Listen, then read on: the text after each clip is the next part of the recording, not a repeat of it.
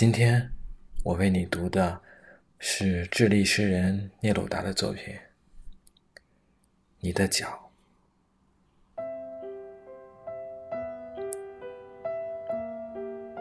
望不到你的脸时，我就注视着你的脚。你的脚有着弧形的曲线，坚实。而又纤细，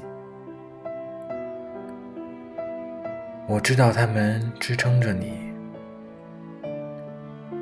你那轻柔的身躯在它们之上亭亭玉立，你的腰身给予着花蒂般的双脚，显出双倍的朝气。你那眸子有了它们，能够眺望更广阔的领域。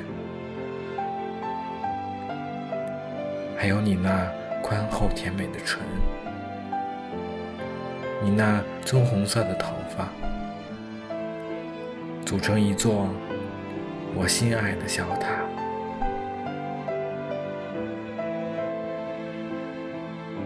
但是，我之所以……爱你的双脚，还因为他们曾踏遍风尘，涉水过去，直到你和我相遇。